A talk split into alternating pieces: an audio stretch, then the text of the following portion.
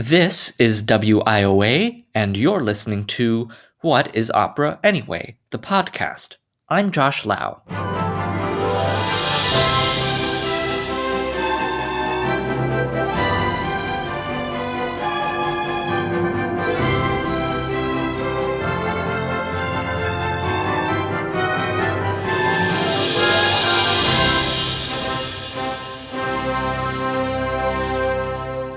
Hello, I'm Josh Lau, and I have a confession.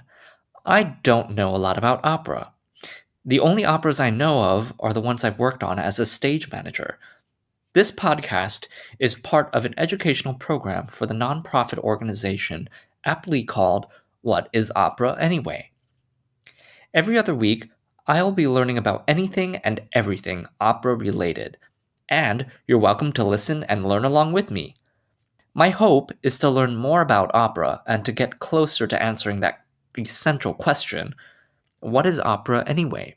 My guest is singer and teaching artist for W I O A, Melinda Wagstaff, who we heard earlier in the season fangirling over Puccini's heroines.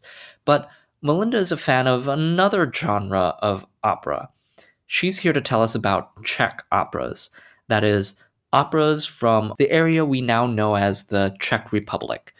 So let's listen to my conversation with Melinda so we can learn what Czech operas are anyway. Hi, Melinda. How are you doing? I'm doing well. How are you? I'm great. So today we're talking about Czech opera.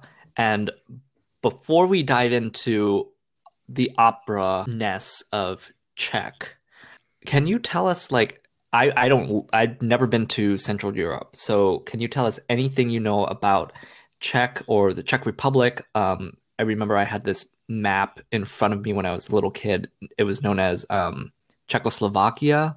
So like there's been a lot of name changes. Can you like recap to us what, what's, what's going on over there? Yeah, so the Czech Republic, or Czechia, as they like to also be called, that's another name for them. Czechia started as part of Central Eastern Europe when they were first settled by the Celts. Then the Germans came in, they were part of the Holy Roman Empire. Everybody has had their fingers in the pot of Czechia for a little bit. And then the country really started to differentiate itself in the eighteen hundreds, which is actually the same time period that Czech opera became popular. We'll get to that later, I'm sure. But the country then became part of the Soviet Union and was Czechoslovakia in nineteen eighteen or thereabouts. And then after that time period, when the Soviet Union collapsed and everybody went their separate ways, the country that was Czechoslovakia split into the Czech Republic, or Czechia, and Slovakia as we know them today. Yeah, and I'm looking at a map here, and you can you can see um, the the Czech Republic, or Czechia. It's very landlocked. It's like near no body of water. So I I can imagine, like, throughout this this history of, of their country, that there's sort of been this struggle for, you know, the, these borders that we create and like different empires taking over, then we'll just split it right down the middle. So, so if anybody's looking at a map, it'd be great to study up on your Czech history. But today we're talking about Czech opera. So what are some Czech operas Um, by titles that maybe we should know about, Melinda? The most popularly performed in the United States Czech operas would be Rusalka, for sure. The Americanized pronunciation is just Rusalka, um, or Rusalka, but the stress really should be on that first syllable, Rusalka. And The Bartered Bride. Rusalka is by um, Dvořák, and The Bartered Bride is by Smetana. Those are the most widely performed here in the United States. Some others you might see are The Cunning Little Vixen by Janáček and um, Julieta by Martinů. And do you, do you speak Czech? Do you? What's your background in Czech opera? Unfortunately, I do not yet speak Czech, but it is definitely on my bucket list. My Czech experience started in twenty nineteen when I went to Czechia and participated in the Prague Summer Nights Festival. For that program, we spent two weeks in the city Tábor. We prepped scenes from Czech operas. I sang a scene from Dvořák's Jakobín. It was amazing, and I immediately fell in love with all of the Czech culture, the people there, the food, the music. It was really great, and while we were there, we got to study with Doctor Timothy Cheek, who wrote the book Singing in Czech, which is a great diction resource for any of you singers who are looking to sing more Czech music. Um, and he taught us a class about pronouncing things in Czech or Czech diction. So I can look at things and pronounce them properly, but I don't yet know what they mean. We were just talking about, you know, the, the sort of history of the the borders of what we now know as Czechia. Um, when did Czech opera start differentiating itself from other, you know, nationalities? I think like nearby we've got Germany, Italy a little to the south, we've got Italian operas, but Czechia is very landlocked. Um, can you help us differentiate it from other operas? Absolutely. During the mid eighteen hundreds, around eighteen forty, eighteen fifty, there was kind of a cultural revolution in the Czech Republic. This was a time where, after being um, invaded and run by so many different people, the Czech group within this Bohemia-Moravia region decided that they wanted to stand for themselves. They wanted to have their own things and their own culture, basically. So you see a lot of literature coming from this time period that is written in the Czech language, because language is something that was very important for their nationality, especially as they were, you know, part of these other empires. What they held on to was their language and their stories. So during this time, we have a lot of big developments through intellectual things like linguistics, poetry, art, and of course, opera. The biggest composers during this time are Smetana, Dvořák, Fibich, and Janáček. Janáček's a little bit later, but those are the main ones. And basically during this time, these composers sat down and said, well, German opera is all good and well, and we like that, but we are perfectly equipped to make our own opera and not add more to the Germanic culture and instead build on our own culture. Right. So finding a sort of identity of themselves. And so, so what are some of those things that um, were very Czech that were not Germanic? What, what were some of those things? That's a great question, and exactly the question that these composers had to ask themselves as they were trying to write these operas, because it was, okay, we're going to write Czech opera, but what does that mean? And that's kind of like going and asking someone in America, what is American food? The answer you'll probably get is um, hamburgers, apple pie. Apple pie. It's these things that we all had to decide were American and we've all agreed on. But as you go into different regions, you're going to find influences from other things. You've got Chicago is famous for their deep dish pizza, but we wouldn't have pizza if it weren't for Italy. You're in Rochester, I believe. They're really popular with their garbage plates. I'm in the Pacific Northwest. We're really popular for eating salmon. So mm. It's kind of a difficult thing. How do we... Can we say salmon is an American food then? Because it's really popular and definitely a symbol where I am, but it's not where you are. I've never had a garbage plate. So can that be American food? And we kind of just had to define, well, hamburgers are very American. We eat hamburgers, hot dogs, apple pie on these American holidays. Barbecue. Fourth of July, Memorial Day. Exactly. Barbecues, right. So these other cultural events had to add to this cultural definition. And that's the same thing that these Czech composers faced, was going, what is important to our culture? What will people hear and go, that makes me feel like a Czech person?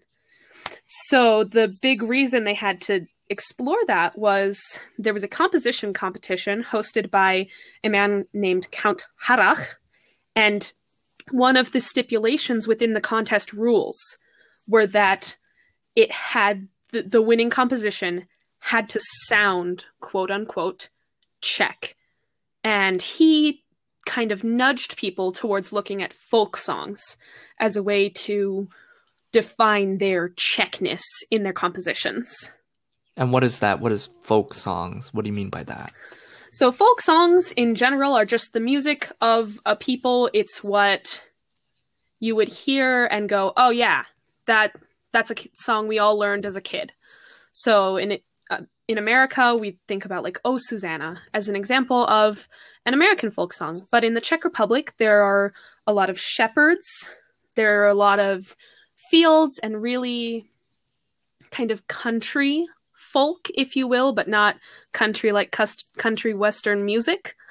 Um, so most of these folk songs come from either dance tunes or pastoral songs that tell about sheep, shepherds, being in the mountains, and then going home to your cottage with your family. What does the language of Czech sound like? Did did the composers that were writing these Czech operas think about the language that they were writing for, or were they writing it in um, like they were using Czech mus Czech music based off of Czech folk songs, but they're setting it to sort of German words? That was a really great description that you just gave, actually, because you'll find that as I was talking about those pastoral tunes, for example, there's a an aria that Smetana puts in his opera Hubička, which means the kiss, and the tune is directly taken from a Czech folk song. So he was definitely thinking about, you know, how can I use these tunes that everybody knows? But another problem that you'll find, especially in Smetana's music, his earlier stuff, because he was a little bit earlier than Dvořák, is he sometimes writes with more of a Germanic stress than you would find in the actual Czech language. I'm going to dive in just for a minute and talk about some of this Czech now, diction. So the Czech alphabet is basically the same as we use in English, but they have some accents that we don't use that can add length without adding stress. Because in Czech, the stress is always on the first syllable. So my name in English is Melinda, and in Czech it would be Melinda. You have to make sure that the ma is more stressed than the other syllables. So that's why I was rambling earlier about it being Rusalka, not Rusalka, because that stress is on mm. that first syllable. And because of the way that that works in the Czech language, sometimes you'll find that in Smetana's music, he's put important syllables on beats that are stressed that wouldn't actually... He, he basically puts important syllables on unstressed beats. And so sometimes when you're singing it, you have to adjust and not quite sing exactly what's written on the page. You have to add a little bit of self-expression and a little bit of rhythmic wiggle room, if you will, to make sure that you're stressing the language in the way that it's written or the way that it's actually spoken. So is it like, so is it like, um, let's, I'm going to use the word Rusalka. And if, if I'm singing it in maybe four, four time, would, would the stress be on the downbeat on beat one? Would it be like that? Yeah. So that's, that's the simplest way to put the stressed syllable. That's the best explanation of how to put the stressed syllable on an important beat would be put it on the downbeat. A very popular aria of Smetana's is from The Bartered Bride. And in the, the recit, which is basically the dialogue portion of the aria before she sings about all of her feelings, there's just some moments where the rhythm would be written as basically ta, ta, ta, and you have to go ta, ta, ta, or ta-ta-ta-ta, to make sure that you're putting a little more emphasis on that beginning of the word. And and you just kind of gotta know that it's not written out that way with like these these dotted quarter notes or eighth notes or whatever. You just kind of have to know to add that stress. That's basically what Doctor Cheek told me when I coached it with him, is he said, this is not something that you're going to see written in the music. And that's perhaps part of the reason that that opera in particular is often performed in German or English. So it's kind of, okay, do we print new editions where we slightly change the rhythm just for Czech, or do we just let people sing it like they would speak it? I would argue that those those Czech composers that were having this national identity crisis, they would be like, why are we doing this? Is the very thing we did not want to do. Exactly. It's very interesting to see this kind of identity crisis within the operas that they're writing, because sometimes Smetana hits you over the head with, this is Czech music. See, I took this tune, this lullaby that everybody knows, and I put it directly into the opera. And then sometimes there's lots of Germanic influences, or they lean a lot on polka music, which could arguably belong to a lot of cultures within that area geographically. And and just earlier, like at the at the beginning of this, we w- we were discussing about, you know, is it is it Czech? Is it Czech Republic? Czechoslovakia? So like even that has this sort of like full circleness of, I don't want to call it an identity crisis because that implies that there wasn't political influences or exclu- like other people trying to like have their say on what, you know, the Czech country and culture should be. So that makes perfect sense that, you know, it's it's it's such a shame to hear that, you know, publishing companies are wanting to, you know, perform it in or print it in German or, or English. Um, when, like, you know, should should we be faithful to the language that the music is set in? Absolutely. And I mean, I think the Czech language is so beautiful. There are a lot of consonants which can scare people, and they have this sound that you've probably heard me make a couple times that we don't use in English. That's rsh or rsh, which is kind of like a... Sounds like a yeah, rolled R. Yeah, it's a rolled R with a little sh or zh mixed in there. And so that's in Dvořák's name. And I think that scares a lot of people. So originally, especially in America, people decided, oh, let's just, we want to do these operas because the music's pretty, but it's too much work to learn how to say these weird words that we don't use.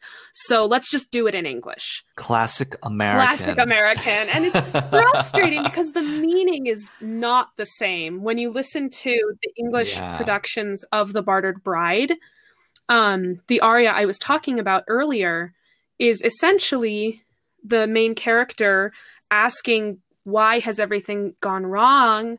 Why is my boyfriend not in love with me? Why do I feel so betrayed? But the English translation is like, oh, it would be so nice if he and I had a beautiful green garden and a house together. And it's like, that's not what she's saying. That's not the meaning at all. You you made words that yeah. fit the, the syllables and the notes that you were given, but you totally butchered what Smetana and what the story is. I'm sure we can talk on a whole nother podcast episode about um, translations and setting um, different text to different music. Um, but but for today, we'll we'll just. Stay on, stay on Czech opera. Um, I, I, I just want to add what, what sort of scares me um, when I see something written out in, in Czech, that language, um, are the accents, um, like these um, diacritical marks that I'm like, I don't, I don't know, but you know, all all you have to do is just like see it and hear it with it once to like sort of get a hang of it, like. Before, I, I would think C Z E C H would be like czar, but once somebody says it's a ch sound, C Z is ch, it's Czech. I'm like, oh, okay. And now I have no problem seeing C Z E C H and saying Czech. Exactly, and that was very much my experience with learning the Czech diction from Doctor Cheek is at first you look and there's all these accents and these symbols, and it's like, oh my gosh, how am I going to keep this straight? Especially when I'm a native English speaker and I know that we have so many weird rules about English diction that just don't make sense, like the word cough, and it's spelled C O U G H, but it's pronounced cough, and that just doesn't make sense. So I was very afraid that Czech was going to have a lot of those rules, but the language is actually incredibly phonetic. Pretty much what you see is what you get, and when you learn what those diacritical marks mean, then it's, oh, I can just look at this and figure it out. I was coaching with Doctor Cheek one day, and I had carefully written in my pronunciations from the International Phonetic Alphabet and underlined the stresses, and he looked at my music and he said, oh, you don't need that. You know how I taught you how to pronounce it. You can just look at the words and say them correctly. And I was like, really? There's no weird, is this vowel open? Do I soften this? Whatever. He's like, no, you know, the diacritical marks and everything tell you exactly what you need to do. You just have to learn those rules. But I only had a class with him for a couple of hours, and now I can pronounce things in Czech fairly well on my own. I, I have a hashtag for you. Give Czech a chance. I love it. Because it sounds like people aren't giving Czech a chance in terms of like writing their own operas or performing it in the Czechian language. I, I love it. I'm going to use that. And it also has that fun ch and ch. Yes, I love it forever. when when I was there, we would have Mexican food once in a while, and I called it Chex-Mex. So I am all for the puns. So we started with sort of talking about the language and and um, the music of Czech, um, and sort of this general history. Um, what what else in Czech opera um, is specifically or uniquely Czechian? Um, like, are there specific Czechian themes that sort of like happen in all of their operas? Does does somebody die at the end, or what happens in Czech operas? What I've found, and this is purely from my own observations and studies into popular and lesser-known Czech operas, is there is an element that I am defining as whimsy in a lot of them. And you're probably like, what the heck do you mean? Um, whimsy, I... Like fun? Whimsy? I don't, it's not, I don't think of it as like a circus, you know, whimsy with lots of fun lights, but it's more, more akin to the idea of magic realism that we have in literature, where the stories may be true, but there are elements of the supernatural or of fairy tales that are woven in so deeply to these stories. And I As I was studying it, I believe that part of the reason that you find this in so many Czech operas is because of that, as we were calling it, but we admitted that it's probably not the best definition, would be the identity crisis of the Czech people. They had so many other people infiltrating their culture and trying to define them that they had to find subtle ways, whether it's through satire or other means, to basically make a statement on the world around them. So you'll just find things like in The Bartered Bride, the, uh, what should we call him? The competitive suitor to the main woman ends up dressed as a bear for the entire second half of oh. the opera. And it's woven into the rest of this story that is actually a pretty normal story. These two people fall in love. Their parents try to get in the way. Then it goes through a bunch of sitcom tropes, dressing up as other people, running around, and this guy ends up dressing up as a bear for the entire second half of the opera. But it's it's in those ways that you see just little things, even into the serious operas, that are not necessarily to make them humorous, but more to make them, to make the audience think about the message and to kind of pull you away from the story and into the bigger picture. For example, um, Martinů has a really popular opera called Julieta, wherein this man dreams of a woman and he falls in love with her and he travels to the dream world to be with her. And then he has to come to grips with, does he want to stay in the dream world or does he want to go back into society? So it's a very kind of slap in the face to make you think about, is the dream world better than where we're living right now?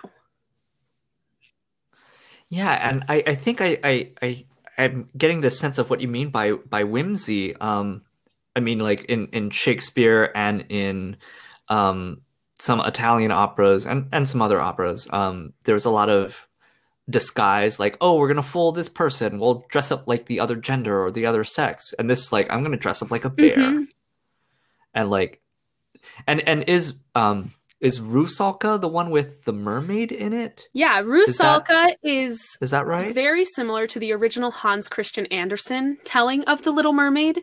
So a Rusalka is a water nymph, and in that opera, she wants to fall in love with this prince, and she sings to the moon and asks a witch named Ježibaba to help her find a boyfriend. She ends up dating this prince, and he is actually trash, in my opinion, and does not respect her, and ends up getting together with this other foreign princess instead, and Rusalka ends up cursed in trying to save him. So yeah, I'm, I'm getting these these very fantastical characters that are you don't normally see in like um, we're sort of we're sort of using, you know, like a bear or a mermaid or um, a mm-hmm. water nymph, you said, um, as um, these metaphors for humans. Yeah, absolutely. And there's just a lot of elements within these operas that are, it's not like the Mozart stories of we're going to go into this house and we're going to see the count and how he interacts with the countess. It's more, we're going to look at how the world is, but also a question of how the world could be. What if it were totally normal for somebody to dress up like a bear? Or in The Cunning Little Vixen, which is a very popular Janáček opera that is definitely talking about, you know, society and people's roles within society, but every character in that is an animal. It's talking about a fox. Yeah, Vixen mm-hmm. is a fox. So there again, you have like this animal creature, non-human, that's sort of central to mm-hmm. the opera. Would you would you say um, it, it, it's sounding to me that these Czech operas are are a little more deep, or you know maybe have hidden encoded messages that like on the surface it could be like, oh, a fun a fun night out, um, but like if if you if you take the time to sort of um, take the meaning to heart. Um, do you think there there are morals at the end of Czechian operas? Like, is is that how Czech operas end, with like a, if you are this water nymph or if you are this bear, then you are this kind of a person in real life? I don't life. think that they have necessarily the fairy tale ending of, and you see, if you're a bad guy like this villain, then this is what happens to you. I think one of the reasons I'm drawn to them probably is you can watch the opera and enjoy it without having to go into these, oh, how were they criticizing society at the time? But also, if you want to look at them in context of what was happening in the world, you can understand where the composers were coming from when they decided to tell these stories. So what are what are some common Czech operas that are being performed today, both in um, America Um, or in Europe? And actually, I, I want to ask you, what do you think is a good gateway Czech opera? Like, if, if I'm going to see my first Czech opera, which one should I sit down and well, watch? The easiest to find is going to be Rusalka. It's done very commonly. It became very, very popular in the United States after Renee Fleming did her first Met performance of the role. Um, that actually really sparked this kind of Czech revolution in American opera of people going, oh, wait, we can sing these things in Czech, and it's cool and it's fun. So I really love Rusalka. It's a beautiful story. It's not too long if you're worried about operas being too long. It's a story that's easy to follow, and the characters are very fun and inviting. I mean, you have these animals on stage, and you also have, you know, witches and princesses. So it, it feels very much like a children's fairy tale in that way, even though the ending may not be the fairy tale that we all learned when we watched the Disney production of The Little Mermaid. I, my personal favorite though, for starting, if you're just getting into Czech opera, is The Bartered Bride, because I think it's really funny. I think the characters are really relatable. Whereas if, I mean, if you're somebody who's very into the fantasy world, start with Rusalka by all means. But if you're not, and you want to go and see an opera with people who might be more like you, then definitely start with The Bartered Bride, because it's the story of two people who fall in love, and their failure to communicate, as it is with so many of us, causes them problems, but they end up with a happy ending. So it's very lighthearted, and I really enjoy seeing the characters grow throughout the course of the opera. Would you categorize um, Czech operas to be dramatic or com- comic, comedic in nature, or sort of in between? I don't both? think you can classify all Czech operas as either one or the other, because there are definitely comedic operas and dramatic operas within the language. Cool. So what about um, in uh, Eastern Europe or Central Europe? What kind of Czech operas are they doing there? Are they performing it in Czech, or are they, you know, is, is Germany sort of saying, no, let's let's let's translate it and do it in you'll German? You'll see a lot of you'll see a lot more Czech written operas performed over there than you'll see in the United States, but there are a lot of translations into German. It's very easy to find recordings of Czech operas in German. It's less easy to find recordings of Czech opera in Czech. So how would I go about finding a Czech opera that's performed in Czech? Like, what are what are some um, sort of clues that won't lead me astray to listening to a German? A lot of times, recording? Luckily, they will put in parentheses performed in Czech or or performed in German, performed in English, right on the album cover, so you'll know from the start. But also, you can look at if they've listed the title in Czech, in German, or in English with Czech parentheses or vice versa. For example, The Bartered Bride, usually we call that The Bartered Bride, but if you see Prodaná nevěsta, then that is probably going to be in Czech, because rarely ever do we refer to that opera by its Czech name. If you see, oh, the Die verkaufte Braut, or something like that, if it says Braut, you're going to be getting German, and it is probably not going to be in Czech, because they would never write the Czech title or the German title and then sing it in Czech. Ah, okay. So Melinda, what are some of your favorite recordings of Czech operas? Because I, I know I don't know anything about Czech operas, and I, after talking with you, I'm definitely gonna listen to some more. I've never seen Rusalka, but I've seen that title all around, so I'm gonna watch that and listen to that. Um, what what should some of our listeners, you know, sort of be picking out of the C D piles or Absolutely. Clicking on Spotify? So the Renee Fleming Rusalka is culturally very important because of what it did for Czech opera having this renaissance in America.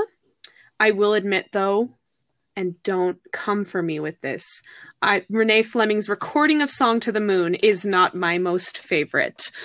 But to watch that opera as a whole with her in that role is very satisfying and very fulfilling, especially with Dolora Zajick as Ježibaba. So you're going to want to look for the Met recording with Renee Fleming and Dolora Zajick. Zajick is spelled Z A J I C K.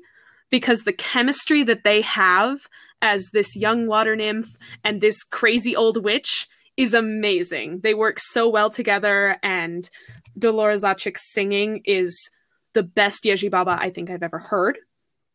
Also, if you're just looking for a really good Song to the Moon to kind of hear a contrasting version, because Renee Fleming's is beautiful, don't get me wrong, I'm just picky. Um, Jana Valash- Valashkova has a great recording of Song to the Moon. Her Czech is really nice and very clean. And it's also just a very different take from Renee Fleming. She clearly is inflecting some different emotions. So those are very different recordings of the same opera that I definitely recommend listening to. Anything that Lucia Popp does in Czech is a treasure. She's Slovakian, so Slovakia is different than Czechia, but they do have a lot of overlap within their history and a lot of similarities within their pronunciation. Yeah, they just, um, they just split um, in like nineteen ninety-three after the fall of the Soviet Union, right? It became, from Czechoslovakia became the Czech Republic and Slovakia as two separate nations, right? So like even that recently, there's exactly. Some, so even crossover. When Dvořák and Smetana were writing these things, they were kind of still grouped in the same area. So I love everything she does. Okay. And sorry, very quickly, what year are we talking about when we're talking about Dvořák mm-hmm. and Smetana? So, Dvořák and Smetana were both in around eighteen fifty to the beginning of the nineteen hundreds. That's when they lived. Uh, Smetana's most popular compositions were around eighteen fifties-ish. Let's put a little asterisk there. And then Dvořák went closer to the new century with his compositions. Okay. All right. So we were just talking about Lucia Popp and mm-hmm. how she's Slovakian. So her recordings are all fantastic. I really love her recording of The Bartered Bride, or any, there are a couple recordings of her singing The Bartered Bride, and the aria that I keep mentioning where you have to do that little bit of rhythmic flubbing to make it sound actually Czech. She does that. So if you want to listen for it, you can listen to her recording of The Bartered Bride. There's an amazing recording of The Cunning Little Vixen with the Wiener Philharmonic that also has Lucia Popp, and it's really great. She embodies the fox so well. It's a joy to listen to.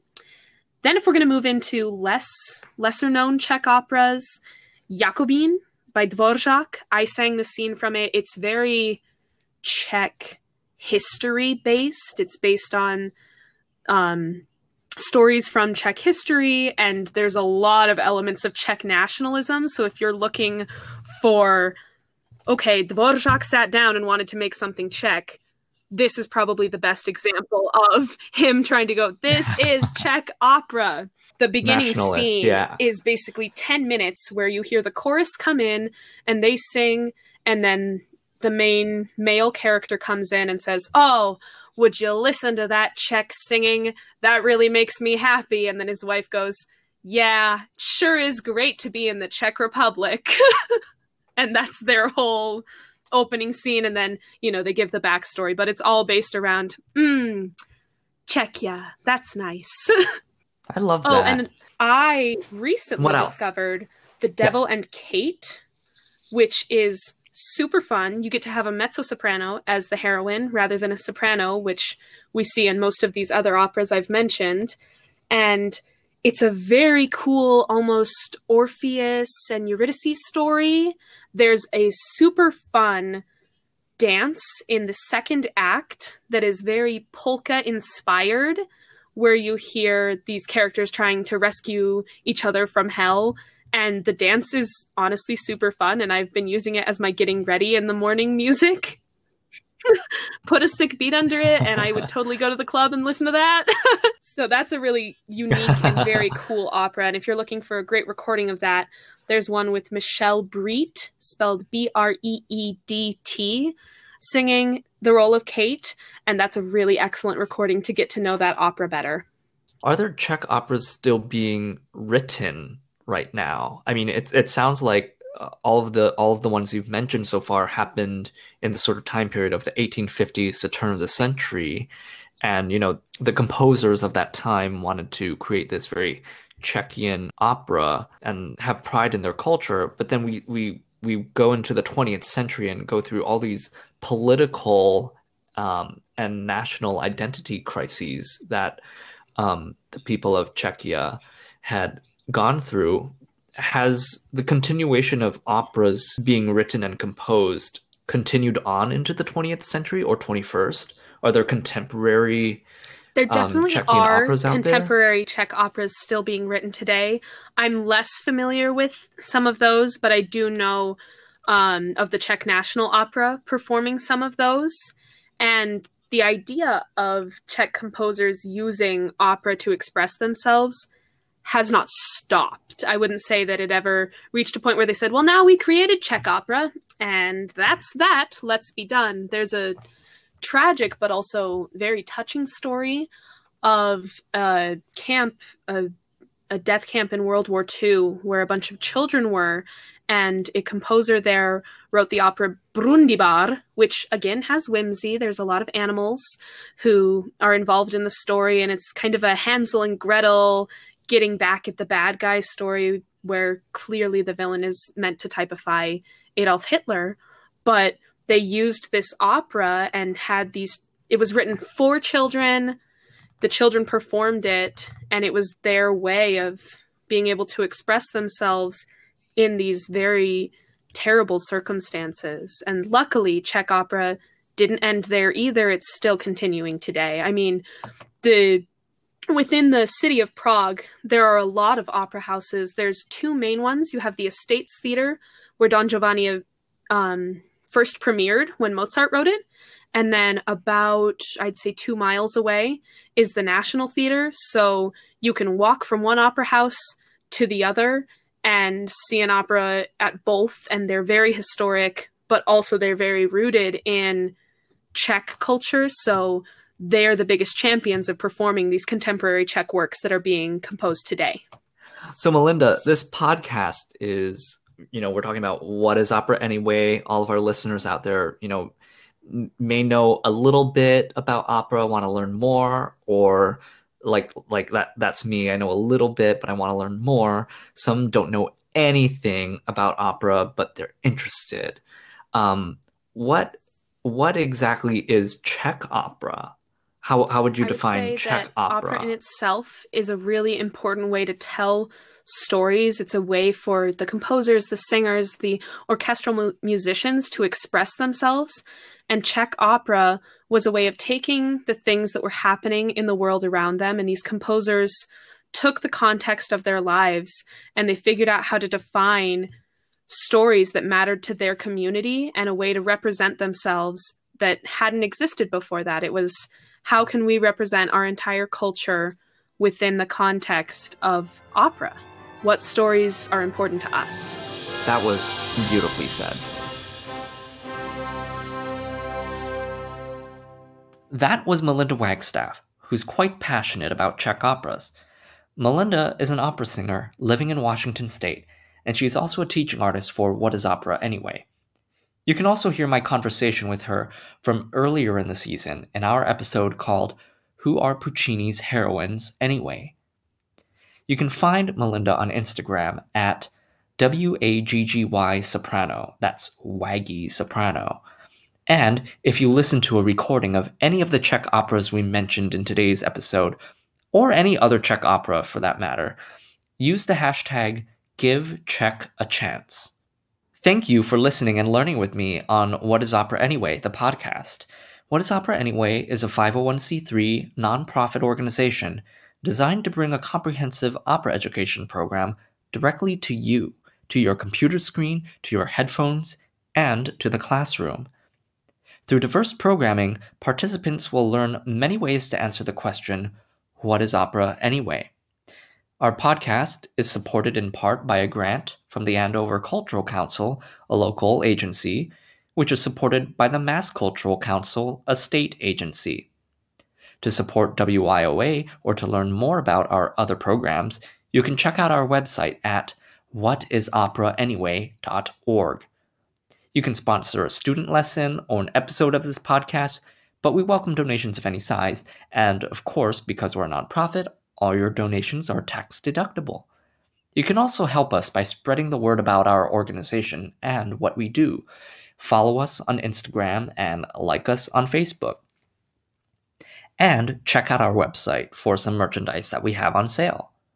If you'd like to be a guest on our podcast, or if you have a question about opera, you can contact us and tune in every other Wednesday, or better yet, follow or subscribe to our podcast on your favorite streaming platform so you don't miss an episode. And if you like what you hear, you can leave us a rating and a review. The composer of our overture is Regan Castile. You can hear more of her work at regan castile dot com. Our podcast logo was designed by Francesca Leonetta and Hannah Stokes. Our social media guru is Vina Akamamakia. Our producers, technical directors, and editors are Jeremy Lopez and Noah Sesling. And our executive producer is Francesca Leonetta. I'm Josh Lau. Thank you for listening. I've got so much more to learn about opera, and maybe you do too, because what is opera anyway?